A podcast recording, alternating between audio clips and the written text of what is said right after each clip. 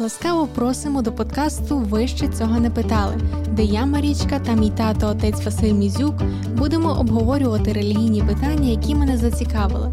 Запрошуємо вас приєднатися до нашої дискусії. Ця тема торкається християнина досить часто.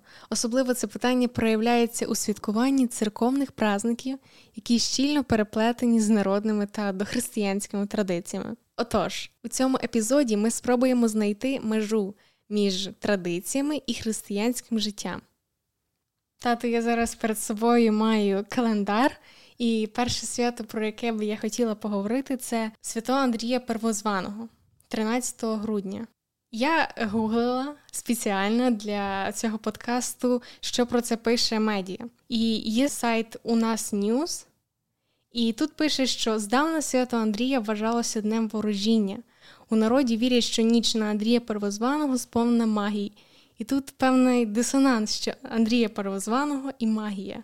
Та поєднання християнства із традиціями ще до християнства, воно переплелося в певно історичний вже такий довгий проміжок. І коли ми подивимося, як проходило християнство в Україну, то побачимо, що багато речей вони збереглися до цього часу. Так, Це не йдеться про пряме поклоніння якимось е, ідолам, божкам, але певні забобони, певні речі, які були притаманні тим часам, коли люди шукали відповіді на пізнання життя, як пізнання, як вони мають духовно себе зрозуміли, що мають збагачувати, і не мавши якісь певні відповіді, вони для себе відкривали, як ми зараз кажемо, так, язичницька віра, чи це буде народне вірування. І відповідаючи на ці запитання, вони витворювали певні обряди, певні звичаї. І одне з них так воно увійшло десь близько до свята Андрія Первозванного. Звичайно, що воно не пов'язане зовсім з якоюсь окультною магією. Для нас це є святий, який приніс вістку, благовість християнства в Україну, тоді Древню Русь. Знову ж таки, це є певне передання, певна легенда, що він побував на Київських горах і приніс ці пророчі слова, що тут будуть храми стояти, і поклоніння святому, християнському святому, який відкидав. Ідолів, який боровся проти ідолів, який віддав своє мученицьке життя і навіть ще в той час, як він жив, був розп'ятий на хресті скісному такому. І ще в той часи були язичники, які Римській імперії також виступали е, тим, щоб якось принести святого, показати його поганої сторони. Але правда є правдою, і вона завжди відкривається для нас, е, люди, які шукають її. Щодо самого моменту, так, читаючи старий завіт, ми побачимо ще, що і Бог дуже чітко промовляв до юдеїв, що всяких ворожбитів, сновидів е, треба відкидати від себе. Навіть йшло до того, що їх мали знищити, щоб в поганському народі не було таких речей. І це все збереглося. Коли навіть в Новому Завіті ми бачимо, були віщуни, так і їх також церква відкидала, відкидала як, як щось негативне. Тобто Божа воля є понад усе, і любе ворожіння, заглядування у те, щоб відкрити для себе таємницю минулого чи майбутнього, воно пристоїть в тому, що людина наражає себе на те, щоб відійти від почитання Бога, а шукаючи якоїсь легкої відповіді, починає впадати такий окультизм. Ще таку маю думку, щоб зразу десь нам може так почати з того, що е, будемо говорити десь ті про ті речі традиції, які прийшли до нас з дохристиянства. Зараз багато людей, на мою думку, не вкладається в момент, що це є дійсно якимось момент вже такого окультного чи магії якоїсь. Багато речей відбувається лише того, щоб пригадати, як це відбувалося колись. Історія, яка передається через літературу, пісні вони для нас є цікавими. Вони відкривають для нас, що вірили українці колись. І те, щоб зараз провели молодь якийсь е, збір, е, зустріч свою, і, скажімо, десь пригадали таку традицію, як е, кусання калити чи іншу якусь забаву ще з тих часів. Звичайно, не вкладаючи туди якогось релігійного чи чи моменту того, що це є ось відкриття твоєї долі, що це впливає на твою долю, а лише згадуючи ту традицію. І ми це будемо бачити в інших святкуваннях, що це воно зберіглося чи християнізувалося. І тут нема нічого поганого. Пісні, які ми співаємо, вони, знаєш, кажуть, ще з тих часів можуть від нас служити тим, що багатство нашої культури.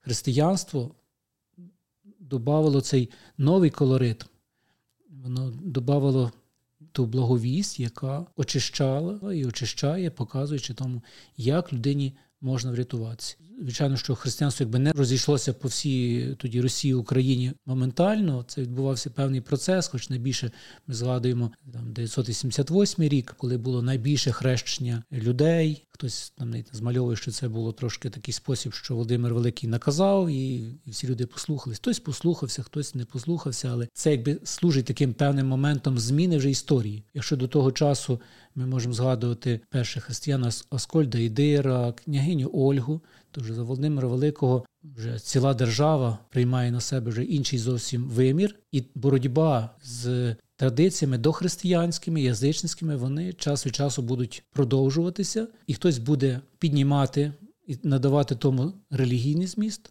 а в деяких моментах воно знову буде відходити. Але мені здається, що може бути таке, хтось не вірить в це. Це просто як забава. Але, наприклад, дівчині випало якесь ім'я, і вона починає шукати е, в своєму оточенні таких людей, які мають це ім'я, або, можливо, в майбутньому, коли в неї буде чоловік з цим ім'ям, вона буде: ось я на Андрія погадала, і в мене випало це ім'я. Значить, це правда. Ну, це знову ж таки як вірити снам. Так нам щось насниться, і ми, якщо так людина надавала цьому увагу, так, а це може бути момент, про це можна буде колись поговорити більше. Про самі сни вони також є цікава тема. Якщо би вам було цікаво, то пишіть нам. Може бути сон від Бога, може бути від дьявола, може від людини було. І уявім собі, що людина, прослухавши той свій сон, так і бачиш, воно щось збувається, воно починає в це вірити. Це є ще історії Згадується, як римляни сприймали, вони там вийшли воювати, летів Чорний Ворон з правої сторони, їх тоді знищили. Вони мали поразку. Другий раз, коли вони вийшли, побачили, що ворон летів з лівої сторони, і вони виграли. І вони тоді сказали: о, це якщо ворон буде вилітати з лівої сторони, значить це нам буде давати перемогу. Це ж ну, ж таки певне забобони. Людина, яка собі допускає тої думки, наприклад, гаданням, що в неї випало ім'я ну, наражає себе на дуже великі неприємності, так? тому що вона буде не віддаватися тому, хто це людина, який вона має характер, як її жити, а вона буде казати, ну, це ж випало це ім'я, значить це він мені є посланий долею. І з тим е, вона буде потім мати, думаю, великі проблеми. Наражаючи себе знову ж на якісь певні моменти, що вона буде вірити це і буде шукати відповіді вже не в волі Божій, а буде шукати легенької відповіді, що щось мені має підказати, і от ворожіння буде. Якщо якісь труднощі, значить людина буде думати, ага, значить, треба шукати якісь ворожки, щоб вона вирішила ту проблему. Якщо в мене все добре, значить треба навпаки казати, там, що я маю робити, щоб було краще. І тоді заміна йде Бога, заміною. Вже скажемо конкретно якоюсь силою, яка буде, ми це називаємо нечистою силою, яка буде опановувати людиною заміщати самого Бога, і кінець е, цього всього буде досить плачевний. Знову це подібно, як вірити гороскопам і, і ну, іншим речам забобонним, які би це входили. Мені також здається, що мас-медіа сприяє якраз е, розвитку ворожіння, бо є дуже е, багато великих сайтів. І вони там пишуть там е, про різні ворожіння, і вони це кажуть, що це ворожіння ще було язичницьке, тому воно правильне. І там ворожіння на цибулині, на котах, на вікнах, на дзеркалі, на кавовій гущі. Дуже багато все прописано як інструкція. Та, та такі речі, читаючи це все, знову ж кажу, ми можемо для себе відкривати як людина шукала відповіді на це питання, так тобто одружиться чи не одружиться е, дівчина цього року, яка в неї буде доля, люба магія, так, окультизм якийсь такий, він буде десь подібно давати такі відповіді людині. Тому ми маємо, хтось дивиться на долоні руки, так, така хіромантія. І вже буде відгадувати свою долю, хтось буде рахувати, пригадую таких е, дівчат, які йшли і рахували штахети на плоті. І якщо там Так, оце, як ми кажемо, навіть на квітці, так, це десь закладено було в нашому дитинстві. Е, дівчинка сідає, бере ромашку і каже, там любить, не любить, любить, не любить, вириваючи полістки, квітки, на чому воно там завершиться, значить, воно так є. Але ж логічно, що воно так не є.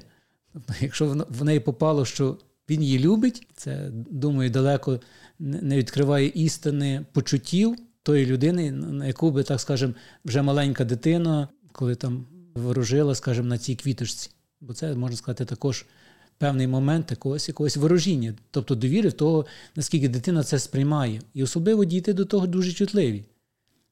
Так, Ми зараз вже в старшому віці зовсім по-іначому на це споглядаємо і і читаючи це все, десь, е, ну, як читаючи там Гаррі Поттера, Хроніка Нарнії, ну, якісь є така містерія, книжки, де є містерія така. Ну, Для нас це якась інформативна, як оці люди сприймали. І в мене ще є останнє питання до цього свята. Як до ворожіння, до вечорниць ставиться церква? Божа заповідь говорить, не матимеш інших богів, окрім мене. І людина, яка хоче замінити Божу волю своїм якимось тим розумінням, вона вже тоді входить. Ми так вже про це трошки говорили, відходить від е, самого Бога. Вона може втратити навіть віру.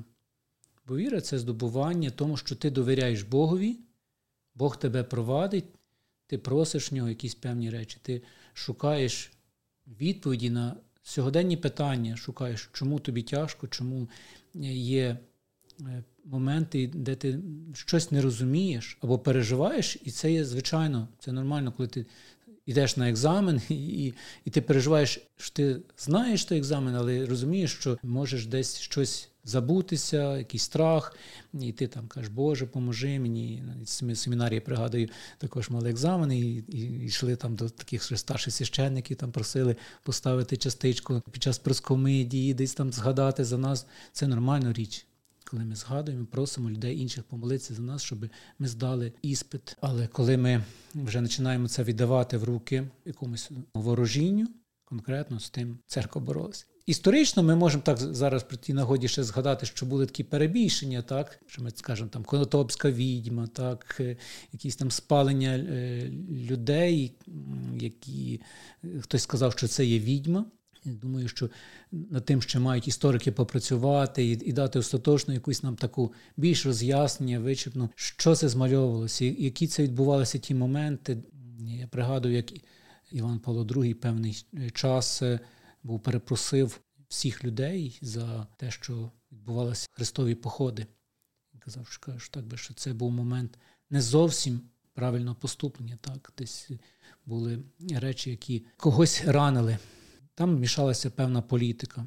Так, Тобто не було, що це все було під егідою церкви, але воно в тому відбувалося. І те, що зараз папа Франциск був в Канаді, також перепрошував місцеве населення за те, що також були деякі речі, які були не зовсім правильними.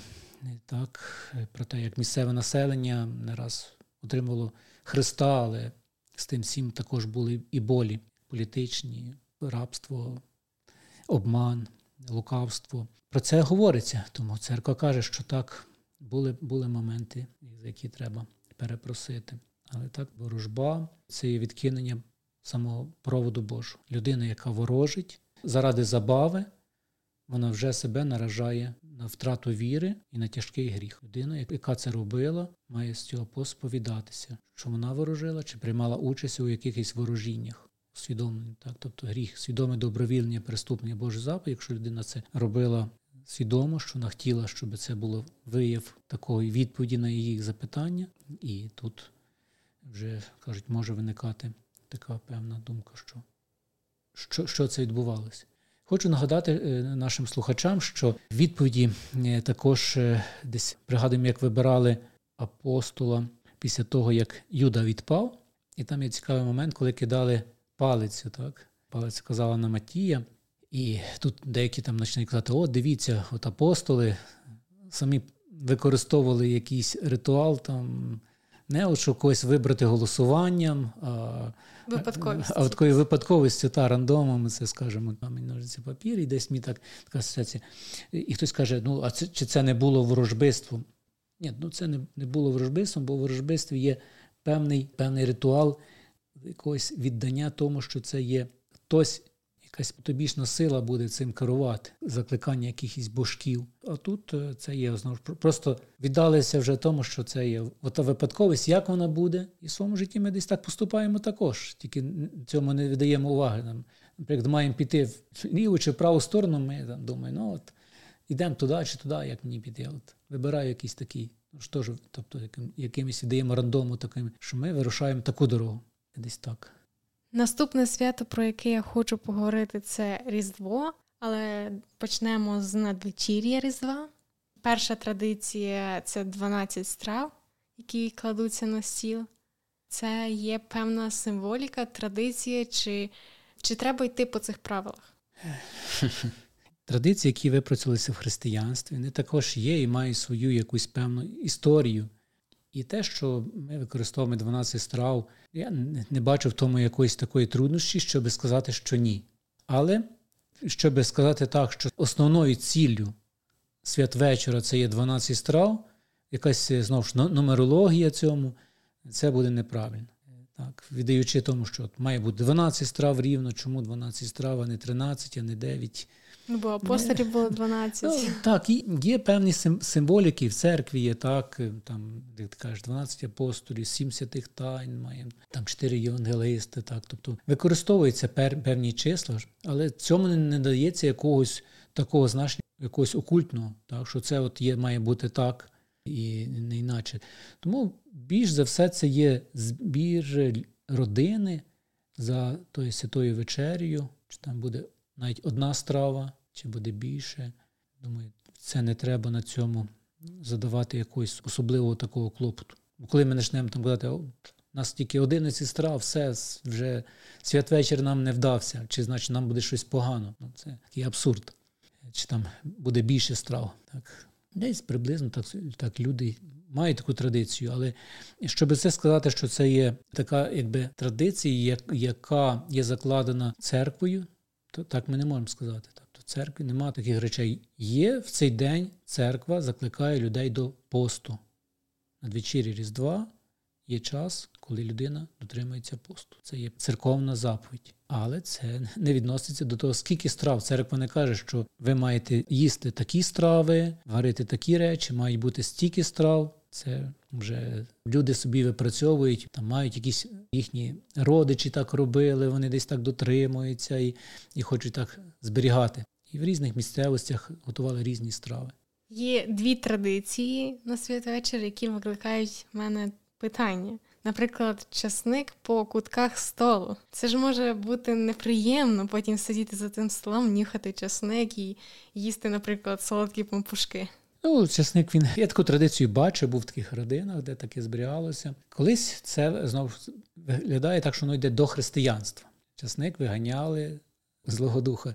Десь так зараз пригадалося, як е, Дракула, так? Е, вампіри. Вампіри, так, їх щось там вони казали, що часника не люблять. Так.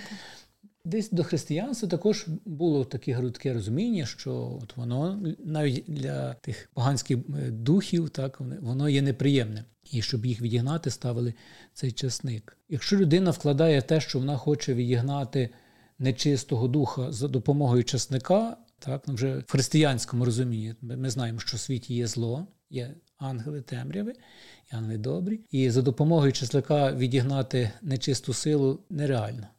Це має бути трошки інше е, освячення дому, має бути молитва. Все це робить момент того, що злий дух відходить, але не не часник. Якщо це робиться з огляду на традицію, не надаючи тому, якому, що це от є якийсь момент такого окультизму, ми б сказали, а лише те, що от так робили наші прародичі, так воно щось цікаво, Можуть, думаєш, це робити, так, але світ зараз шукає відповіді, чому ми так робимо. Так? Тобто діти питаються своїх батьків, чому ви там це це поклали. Ну, І ми, як християни, маємо дати відповідь. Я це роблю з такої-то вагомої причини. Що ми маємо їм пояснити? Якщо ми будемо їм пояснювати, що це є відігнання Злого Духа, ми наражаємо себе на не зовсім здорове розуміння віри. Наступна традиція це Додатково ставлять тарілку і столові прибори для померлих родичів. хочу про це поговорити. Тут я би більше згадав слова покійного патріарха Любомира Гузера, який більш це сприймав е, цю традицію не заради, е, що це робиться, як прийдуть померлі душі, і ми будемо їх годувати, але казав, що це більше має відповідати Духу Христового свята. Христос шукає помешкання, де він має народитися. І подорожуючи, який цей час би десь були, що ми, залишаючи порожнє місце, залишаючи ту тарілочку, готові в будь-якій хвилині прийняти якусь людину до себе, подорожуючи, прийняти, так, нагодувати, дати йому тепло. І це відкривається для нас такий момент здорового розуміння тої традиції, закликання злих духів чи залишення того, що ми хочемо, щоб хтось був з нами, може слугувати знову ж таки ще до християнськими такого бачення тих духів, які перебувають так би на землі, на землі, так що не сходять, і що вони будуть їсти, що ми пам'ятаємо. Це вже є певна небезпека, така йде розуміння цього. Більше я би схилився до думки нашого патріарха Любомира Гузера. А щодо померлих, ми молимося за них. Можемо помолитися навіть під час святвечора, згадати за їхні душі. І це буде дієвим моментом пам'яті і моментом того єднання з тою душею, яка перебуває зараз в митерстві, чи чистилищі, чи в раю.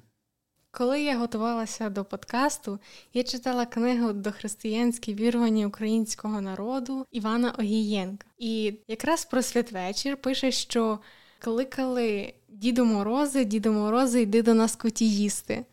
Я така стоп, Дід Мороз? А потім прочитала, що російський Дід Мороз появився тільки на кінці 19-го, початку 20-го століття. Тобто вони навіть Діда Мороза взяли з українських традицій. Властиво, що е, багато звичаїв вони є запозичені, бо можемо сказати, що розбудова російської держави також впливали досить сильно українські такі лідери. Чи вони були добрими чи поганими, як там Юрій Долгорукий, так е, тікаючи до Росії, поніс з собою певну традицію, переїхавши туди, переніс е, і з собою певні певні розуміння вірувань, навіть і язичницькі. Тому ми ми це можемо зустрічати. Але і не дивно, що Росія щось десь запозичує і потім каже, що це вона придумала. Також є е, традиція ходити вертепом на святвечір. І дуже часто, коли я ходила вертепом кожного року, було таке питання, може навіть дискусія, чи потрібні негативні герої у вертепі? Там смерть, чорт, жит, бо вони розмальовувалися як уособлення нечисті у вертепі ці герої їх висміювали в вертепі. Вони не стояли як моментом того, що їм видавалася якась перевага в тому, що ось вони є добрими. Тобто всі розуміли, якщо то є чорт, то значить е, він є чортом і те, що він нічого доброго там не робить. Думаю, ці е, моменти, чи історичні, як це було закладено в е, цьому згадування про жида, так ну, в Україні були моменти такі, де жиди тримали шинки, і там люди пропивали всі свої заощадження, доми пропивали, і люди їх за це досить сильно, можна сказати так, мали таку старогу щодо них. І це висміялося, що, що вони з людей забирали вже останні речі. Далі свято Різдво 7 січня. На це свято співають колядки. Також над цим словом дуже багато дискусій велося в книжці дохристиянські вірування українського народу. Там пише, що слово коляда безумовно латинське від слова календе. Так звався перший день кожного місяця, а особливо місяця січня, коли він гучно святкувався. Але багато українців, які вірять в язичництво, вони кажуть, що це від Бога коляда, що це оспівування коляди. Митрополит Іларіон, звичайно, що мав грацію, згадуючи про ці речі, досліджував і в своїх творах багато викладає. Ми йому завдячуємо перекладу святого Писання, перекладу Івана Гієнка. Згадуючи про е, слово коляда, так ми зустрічаємо, що це було, бачимо дві версії цього. Так. одне, що календула, а друге таке також згадується, що це був поганський Бог. Щодо мого розуміння, так що це слово історично згадувалося колись, там багато років назад, мало воно одну символіку, одне значення. Зараз воно вже трансформувалося, і коли ми говоримо, що співаємо колядки, ми прославляємо народження Ісуса Христа. Десь в поганських язичницьких часах згадувалося народження Сонця, так і прослава відбувалася в такий спосіб. Тому, коли християнство прийшло на наші землі, воно досить мало певне підґрунтя адаптуватися, бо ми Бога називаємо сонцем, так що він, як він сказав за себе, я є світло світу, і це світло, яке народжується, щоб просвітити все людство, просвітити і нас. Оспівання народження Сина Божого для нас воно е, вже є адаптовано. Ми співаємо колядки і з тим не бачимо якогось такого, що навіть в думках, щоб ми прославляли якогось поганського Бога. Можна сказати про ще інші слова, які увійшли, наприклад, слово літургія, це є грецької всенародна справа. І всенародна справа, яка хтось виходив колись десь на базарах і проголошував щось, ми маємо вирішити якусь таку, таку, таку річ, і оце називалося, відбувається літургія. Зараз воно має інше значення, так трансформувалося в божественну літургію, службу, службу Божу. Церква, еклезія ну, це означало збір людей. Також трансформовано в церкву як збір приміщення, навіть чи збір людей, християн, які поклоняються Богу. Також ще одна книжка, якою я користалась, це звичай нашого народу Олександр Воропай. Тут він окреслює три значення коляди. Коляда це різдвяні свята, це пісня, яка співається під час різдвяних свят, це винагорода за величальну пісню. А він це взяв з словника Бориса Грінченка. Пригадуємо собі, діти ходили і колядували, і то, що їм давали, це називалося колядою. Тому десь можна можна сказати, що тут немає розбіжностей, тільки те, що воно з часом е, було адаптувалось до того, що тільки як півали коляд, коляд, колядниця, добре з медом паляниця. Замість е, того, щоб прославляти Ісуса Христа, десь увійшло чисто так ті радянські часи, коли заборонялося співати колядки, то десь випрацьовувався такий що вроді так би в тій коляді він колядує, але до нього ніхто нічого не міг сказати, бо там по тих словах нічого такого нема релігійного, так? Там не згадується ні про народження Ісуса Христа, тільки те, що що там просили якусь копійку. Але навіть в такий спосіб поширилася вістка про те народження. Тобто люди не знали, про що це співається. І коли навіть хтось приходив, жартуючи так, декларував такі речі, то для багатьох це було розуміння того, що що які часи люди живуть. Звичайно, якщо це зараз вже хтось би так колядував в лапках, ми можемо сказати, ну це воно вже трохи не відповідає духу часу. Зараз ніхто не переслідує за віру. Наступне свято у нас йде Богоявлення Господнє 19 січня. І найбільша традиція українці це купання в ополонках. Я хочу сказати зразу тобі так, що що я не вважаю, що це найбільша традиція. Щоб ми сказали, що це є вже традиція всенародна, що всі люди лізуть в ополонку. Для всіх є, що це всі мають лізти. Це думаю, не є так. Так, тобто я знаю дуже багатьох людей, але які це робили під час богоявлення, залазили в ополонку. Я не думаю, що це е, щось доброго, і церква про це говорить, що це не є моментом якогось вияву християнства. Нема такого, знаєш, що, щоб ми людей чи церква закликала, що ви от маєте лізти в ополонку, це робити. Це переважно на богоявленні досить таке сильні морози.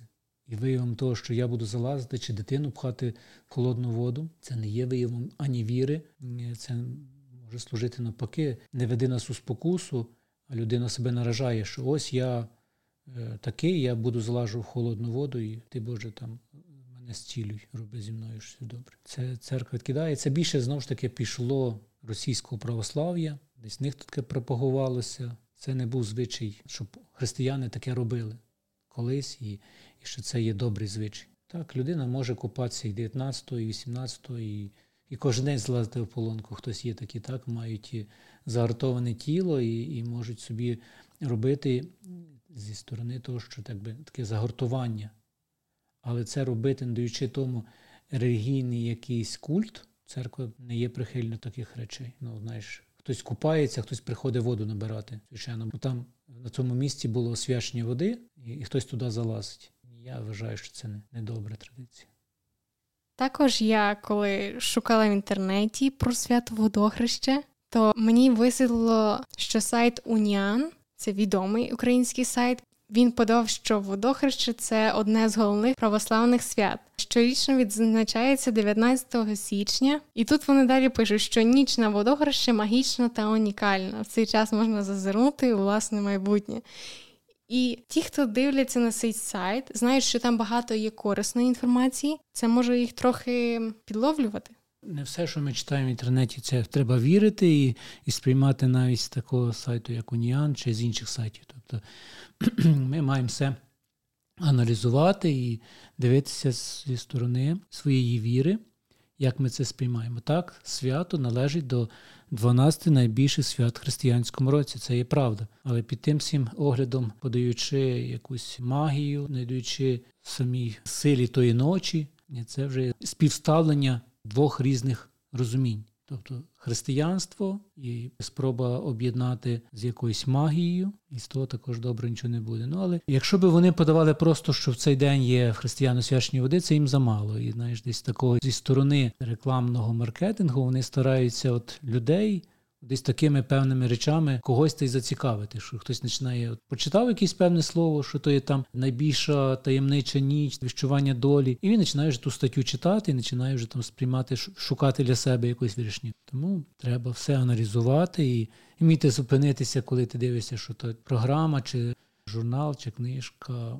Будуть оповідати якісь речі неприйнятні для нас. Думаю, так маємо сказати, що стоп, ну це є якийсь абсурд. Я в це не вірю. Після цього свята я би хотіла поговорити про утренні страстей в часі Великоднього посту. У нас є традиція, що ми беремо до церкви свічку, і на кожній Євангелії ми запалюємо і потім несемо додому і ставимо хрест е, на дверях. Це християнська традиція. Як вона виникла? Самого розуміння того, як як воно появилося, я не скажу. І більше того, скажу, що в кожних регіонів регіоні України це читання, воно мало різні е, такі обряди народні. Хтось приходить з свічками, хтось не приходить з свічками. Тут не було такого, що має бути. Ми знаємо настрітення освячуються свічки. Так, це є молитва, церквою, благословенна, і ми е, бачимо то розуміння світла. Під час е, читання Івангелів немає такого прописано, що християни мають це робити. Так, це є. Більше випрацьовано було десь на місцевих рівнях і десь запозичено один в одних, що це робити. Тобто люди вбачали під час читання Євангелії завжди запалювалися свічки. Так? Свічконосці виходили і ставали біля Євангелія, символізуючи світло, яке приходить у світ. І Євангелія, як слово Боже, добра новина, вона підкріплювалася лише тим, тим таким фрагментом. Це не є, що має бути однозначно так. Є свічка, ну якби не було свічки, то все одно Євангелія читається, і служба служиться щоденно, але не щоденно ходять свічконосці свічками. Тільки по великих святах або як по неділях, е, де є можливість.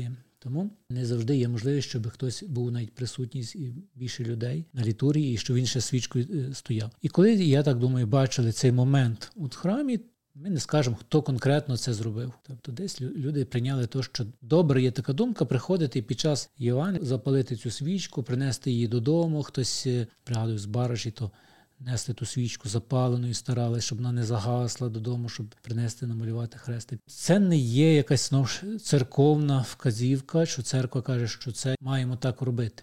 Це є більш ну, також народний десь колорит такий, щоб воно увійшло в життя людей. І бачаючи тому, чи це є добре, чи це зле.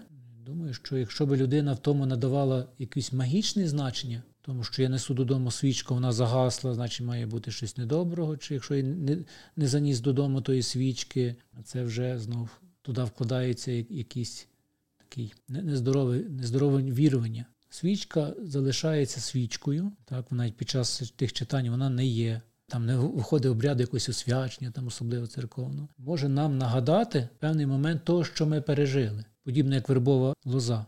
Ми переживаємо час, коли Ісус Христос в'їжджає в Єрусалим, і церква завзірець нам пригадує цю вербу, яку ми приносимо додому, і вона ставиться, і вона служить тим певним символом для нас. Пригадали собі, що ми були серед тих людей, які витали Ісуса Христа, які віддавали йому пошану, які говорили ці слова осанни. І коли приходить гріх, то ми тоді говоримо, що ми відвертаємося. І та лоза лише служить символом того, що ми пригадали. Багато речей є для нас які стають моментом, щось ми маємо пригадати. Фотографія, так ми згадуємо, якісь речі з людьми, якими ми дружили.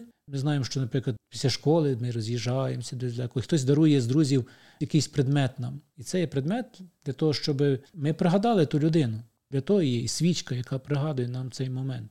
Малювання на хаті Христа це не є якимось моментом того, що, що церква каже, що так має бути що ти маєш намалювати, от який той хрест, чорний він там має бути, чи чи це взагалі треба треба робити. Такі звичаї народні входили, що людина хоче це зробити. Але щоб прописано було, що так має бути, або в інакшому випадку ти грішиш, такого немає і, думаю, не буде. Також я би хотіла поділитися історією про те, як я дізналася про ще одну традицію на утренні страстей. Коли ви е, її служили, я була в той час в церкві зі свічкою. Біля мене стояли мої подруги, і як тільки ви починали читати Євангелію, вони почали витягати ниточки. Я така, що робиться? А потім вони мені сказали, що на кожне Євангеліє вони на ту ниточку в'яжуть вузлика, і це щось там означає. Наприклад, там червоне вони в'яжуть на любов, е, жовте на гроші і, і так далі. Різні кольори щось означають. І потім вони собі роблять з того браслетик. І носять так цілий рік аж до наступного великоднього посту. Я була розгублена, я не зрозуміла, що звідки ця традиція, що це робиться, і якось так, я не знаю. Ой, так. Ну, бач, є є різні є різні люди, і і забобони, якісь такі моменти з тими червоними нитками. Про це дуже, дуже як каже, людина би хотіла шукати, вона би зрозуміла, що це є абсурд. Так, Від е, від того, чи ти будеш багатий, від того, чи ти свою долю віднайдеш, аж ніяк не залежить від нитки. Це це якесь правда, нездорове розуміння того, що що ти хочеш віддавати себе і такого поєднання християнства з якимись, е, скажімо, червона нитка, якби символ там входить в кабалу якусь таку, це вже є зовсім недобре, і для людини це є небезпечно. Тобто людина робить перш за все гріх, що вона це чинить. І те, що батьки це десь знають, і про це треба говорити, що ну, це є біда. Людська доля надається перевагу тому, що думати навіть під час страстей, під того, що ти хочеш, скажімо, мати багато грошей, щось таке. Це взагалі є абсурдним. Так, розуміння, що Бог, син Божий, терпить муки. Зрада Юди, ці 30 срібників, і в той самий момент думати за якісь е, такі людські моменти для життя, що нам би здавалося неважливі, ну це є досить болісно, як для мене то чути. І думаю, що треба з тими людьми, так і кажуть, їх закликати, що треба позбуватися таких окультних речей. Тобто ні чорна, ні біла магія не є доброю для людей. Є від духів і духів злих які будуть людині може щось давати мнимо, якийсь момент, що вона каже: Так, я тобі це даю.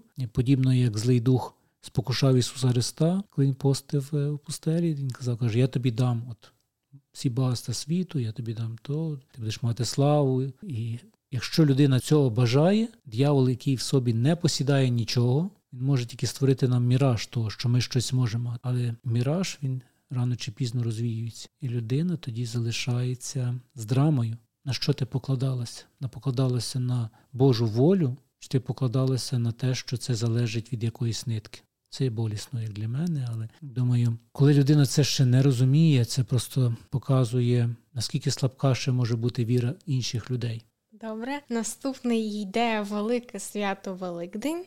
І в переддень цього свята всі збирають кошик. Там теж є певні традиції до збирання його, і я знаю, що певні страви щось означають. віддаючи тому, що людина пережила час Великого посту, вона не споживала якісь страви. Колись це було набагато строгіше. Так, ну то ще 100 років назад ми візьмемо. Люди цілий піст не їли ні м'яса, ні молочних продуктів, ні набілу. І це був час цілого посту. Тобто 40 днів, навіть це більше випадає, ніж 40 днів, людина від себе відмовлялася. І коли приходив час Пасхи, людина, люди, родичі готували великодній кошик на освячення, який мав символізувати певні ті моменти заколення ягнятка, як ті м'ясні страви, і молочні страви, що людина не споживала, там сир, масло, яйця. І все це мало якби, відновити ті всі смаки, і людина то, що не їла, вона це приносить і, і просить такого благословення.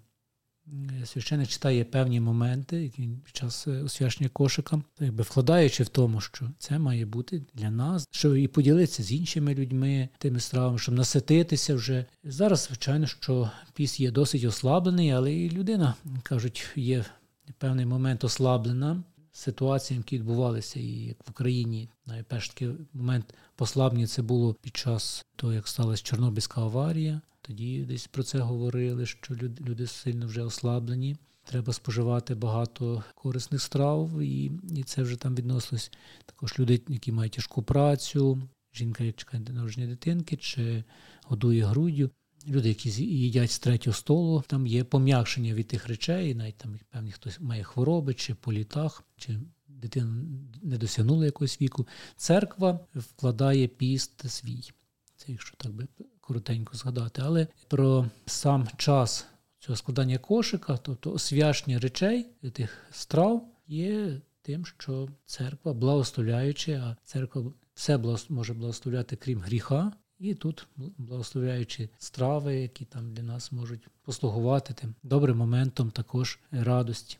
Останні роки в Україні я помітила, що вже почали в кошик класти шоколадних кроликів або будь-яких кроликів як символ.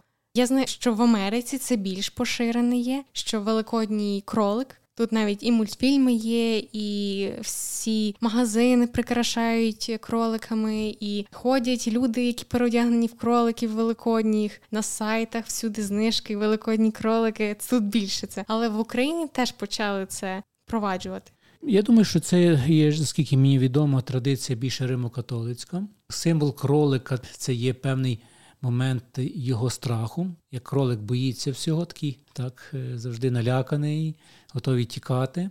І десь так пригадую, читав один вислів, того, що християни також мають бути такими, щоб не вступати в дискусію з злом, так, але вміти відступити, десь кажуть, втікти.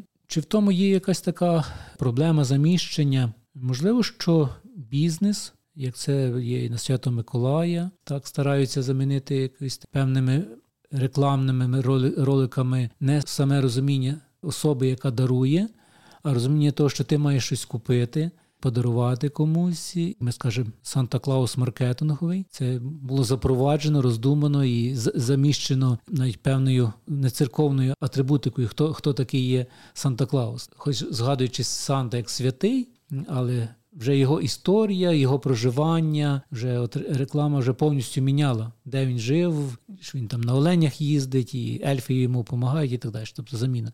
Подібно, і кролик він також Тут може відіграти таку, кажуть, двоя річ, може бути як момент того, що це є певний символ, але може слугувати і того, що це є певний бізнес. Тому і треба відокремити і те, що там діти будуть бігати, шукати кроликів, освячувати шоколад. Нема в тому проблеми, так? Нехай шоколад освячується, хай споживають, якщо якщо це корисно для для них, е, тому нема біди. Проблема буде в тому, якщо буде пропагуватися заміна, то що є свято Великодень, і розуміння, що ми святкуємо Воскресіння Христове, замінення того, що ми святкуємо, скажімо, шуканням якихось шоколадок чи біганням за зайчиком. Тоді це вже буде біда. В Україні є таке, що на Великдень треба завжди ходити до церкви. Тобто цілий рік можна не ходити, а на Великдень треба. Добре, хоч що людина хоч на Великдень прийшла, це, це вже якийсь певний момент є, що можливо десь таке до неї, до тої людини щось буде якесь слово проголошене. Тобто ми не можемо сказати, що це є взагалі погано. що це є біда, що це є неправильно, що християнство йдеться на освячення, скажімо, кошиків. Такі випадки я мав на Київщині, коли люди телефонували і питали, кажуть, коли вас е, там освячують кошики. так? Е, не питають, коли у вас служба Божа, е, так, утрення, пасхальна, але питають у сам момент освячення.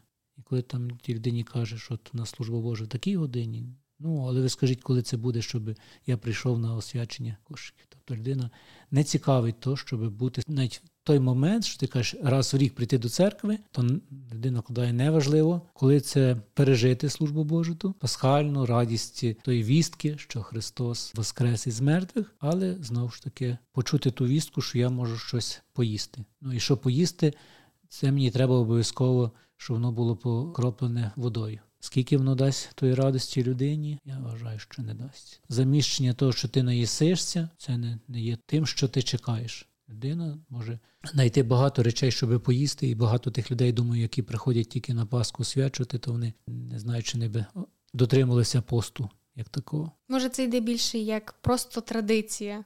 Можливо, можливо, що ти як ти кажеш. Що колись люди так робили, значить, я маю йти до церкви, бо мама так робила. Ну, мені хочеться вірити, що це поміняється. Якщо такі думки в когось є, то таке людина десь змінить свою думку і для себе для неї відкриється, що наскільки є більший Бог відкривається в своїй любові, чим та любов проявляється через то благословення страв. Також на Великдень зазвичай водять гаївки та веснянки. Спочатку, як язичництво, подавало це як викликання весни, водіння по гаю хороводів. Але з християнством ця традиція трохи змінилася в кращу сторону. Ну, ми так вважаємо, не знаю, як, як вважають язичники.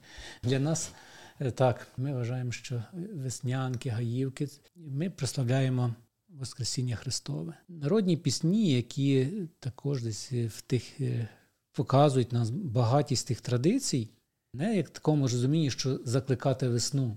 Ми розуміємо, що це відбувається з тої Божої волі, але ми можемо разом тими піснями, пробуваючи біля церкви, люди разом збиралися і співали тих релігійних пісень, народних пісень, відбувалися забави, також завершення посту служило моментом, що юнаки, дівчата десь е, знаходили для себе якісь пари. Пригадую, там була віснянка, як ой ти старий діду, чогося не женеш. Е, так співали. Якщо там якийсь був парубок в селі, який не мав пари, для нього там могли заспівати таку жартівливу пісню. Співаємо Подоляночка, так, е, десь ведеться той кривий танець.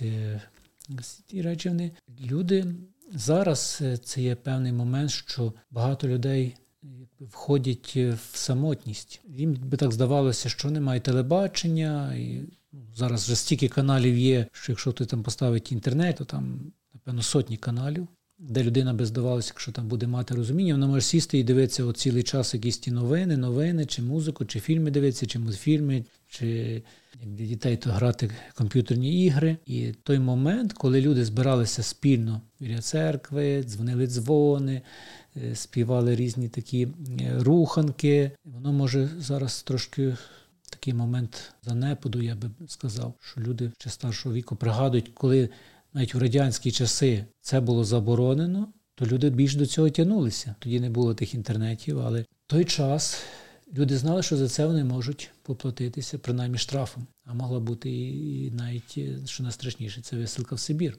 Пригадую, моя мама з старшою сестрою були поїхали в Тернопіль, вони навіть не пішли в Збаражі, я поїхав до Тернополя, щоб бути на Пасху на службі. І то в Тернополі їх зупинили, зразу спитав, де ви живете, з якої дитина школи, і все то записали. Правда, як мама приїхала, і сестра сильно переживала, що про них записали ту, ту інформацію. І так люди переживали, але йшли, старалися десь віднайти момент, щоб зібратися.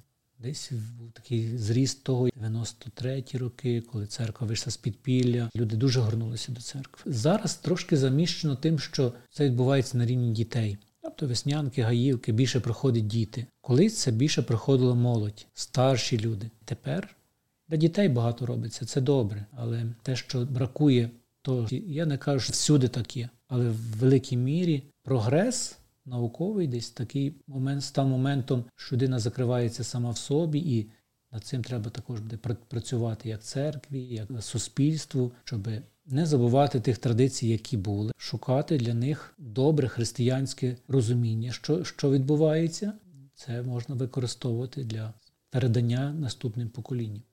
І останнім я би хотіла поговорити про Різдво Івана Хрестителя, тому що це свято найбільше викликає в мене непорозумінь. І в книзі звичаї нашого народу подається, що Купайло характеризується як поганський бог земних плодів, якому приносили в жертву хліб, головний плід землі. І це свято якось співпадало з Різдвом Івана Хрестителя, і воно наклалося і зробило для нас такий поганий відбиток на християнах. Так, і і це можна про то говорити, бо говорили минулі рази про календар, і ми говорили, що воно зараз зазнало зміщення. Колись е, випадало це е, свято Різдва Івана Хрестителя на день рівнодення. Зараз воно вже не співпадає, той день немає рівнодення. І те, що люди наклали на нього народні звичаї і поєднали Купайла і Івана Хрестителя, і з тим вийшло таке, що Івано Купайло, так, і вже не Іван Хреститель, і не просто Купайло, так, тобто християнство разом з такий можна назвати релігійним вінегретом, що змішали все і отримали, хтось би сказав, що от такий, такий витвір. Насправді це є не так. І Різдво Івана Хрестителя не має собі нічого спільного із язичництвом, немає ніякої містерії. Те, що десь хочуть неоязичники або люди дають несвідомо тому приділити якоїсь уваги. І надати момент того, що ми це зберігаємо як традицію, і межа цього всього має бути досить чітка, де є збереження традиції, а де є певний культ і культ поганого віддання поганому божку. Тобто спалення тих фігурок, е, стрибання через вогонь, співання купальських тих заклинальних пісень, вони можуть заронити віру. Людина не може так. Ми не можемо двом панам служити, Ісус сказав, що так. Не можемо поєднати вірування дохристиянське і те, що ми віримо зараз. І про це думаю, що буде багато говоритися. Зараз, можливо, про це більше вже говориться, і так бачу, що цей голос лунає і з православної церкви. І з католицької церкви, і католицька церква про це говорить, закликаючи християн, особливо в Україні, але це ми бачимо навіть тут в Америці, що люди не до кінця розуміють поділ того, що відбувається. Чому ти називаєш свято Івана Копала? Досліди, подивися, тож зараз скрий Google і все воно тобі покаже, хто такий Іван, хто такий Купайло. От І і уяви собі, що ти береш і це це разом от з'єднуєш. Ну, то Це виходить таке болото. Бо не не можна з'єднати ти то, що чисте, ти його опоганюєш. Бруд не може принести щось доброго. І повертатися до тих поганських звичаїв і нести їх в тому, і показати, що це є щось добре. Якась межа цього має бути.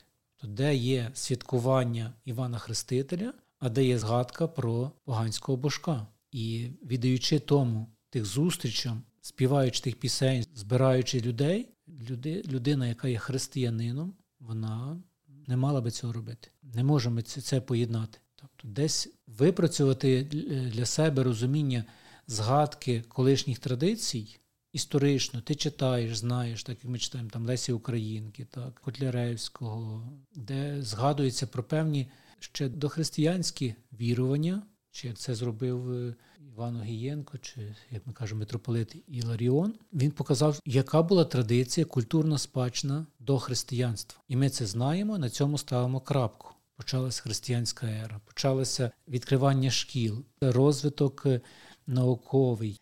Людина прийняла для себе віру. Якщо ми віримо в Ісуса Христа, ми не віримо в інших духів. Так, Нема розуміння, що є український якийсь Бог, є один Бог. Ми віримо в одного Бога, який нас сотворив, всім управляє. Ми читаємо символ віри, і ця віра вкладає, що от ми це приймаємо.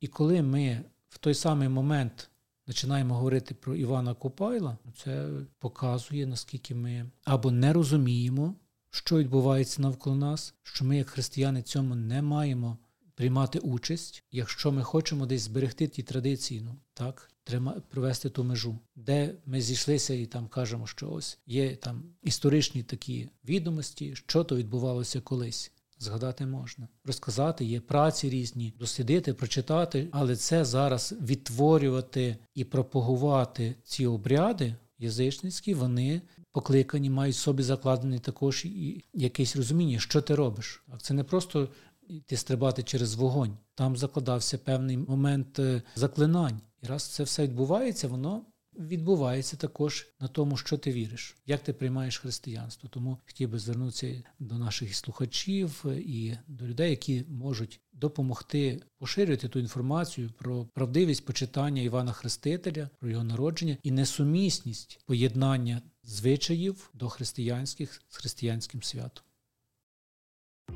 На цьому ми підійшли до завершення цього епізоду. Дякуємо за вашу увагу. Сподіваємось, інформація була корисною. З вами був подкаст Ви ще цього не питали. В наступному епізоді поговоримо про святі таїнства в житті християнина. До зустрічі!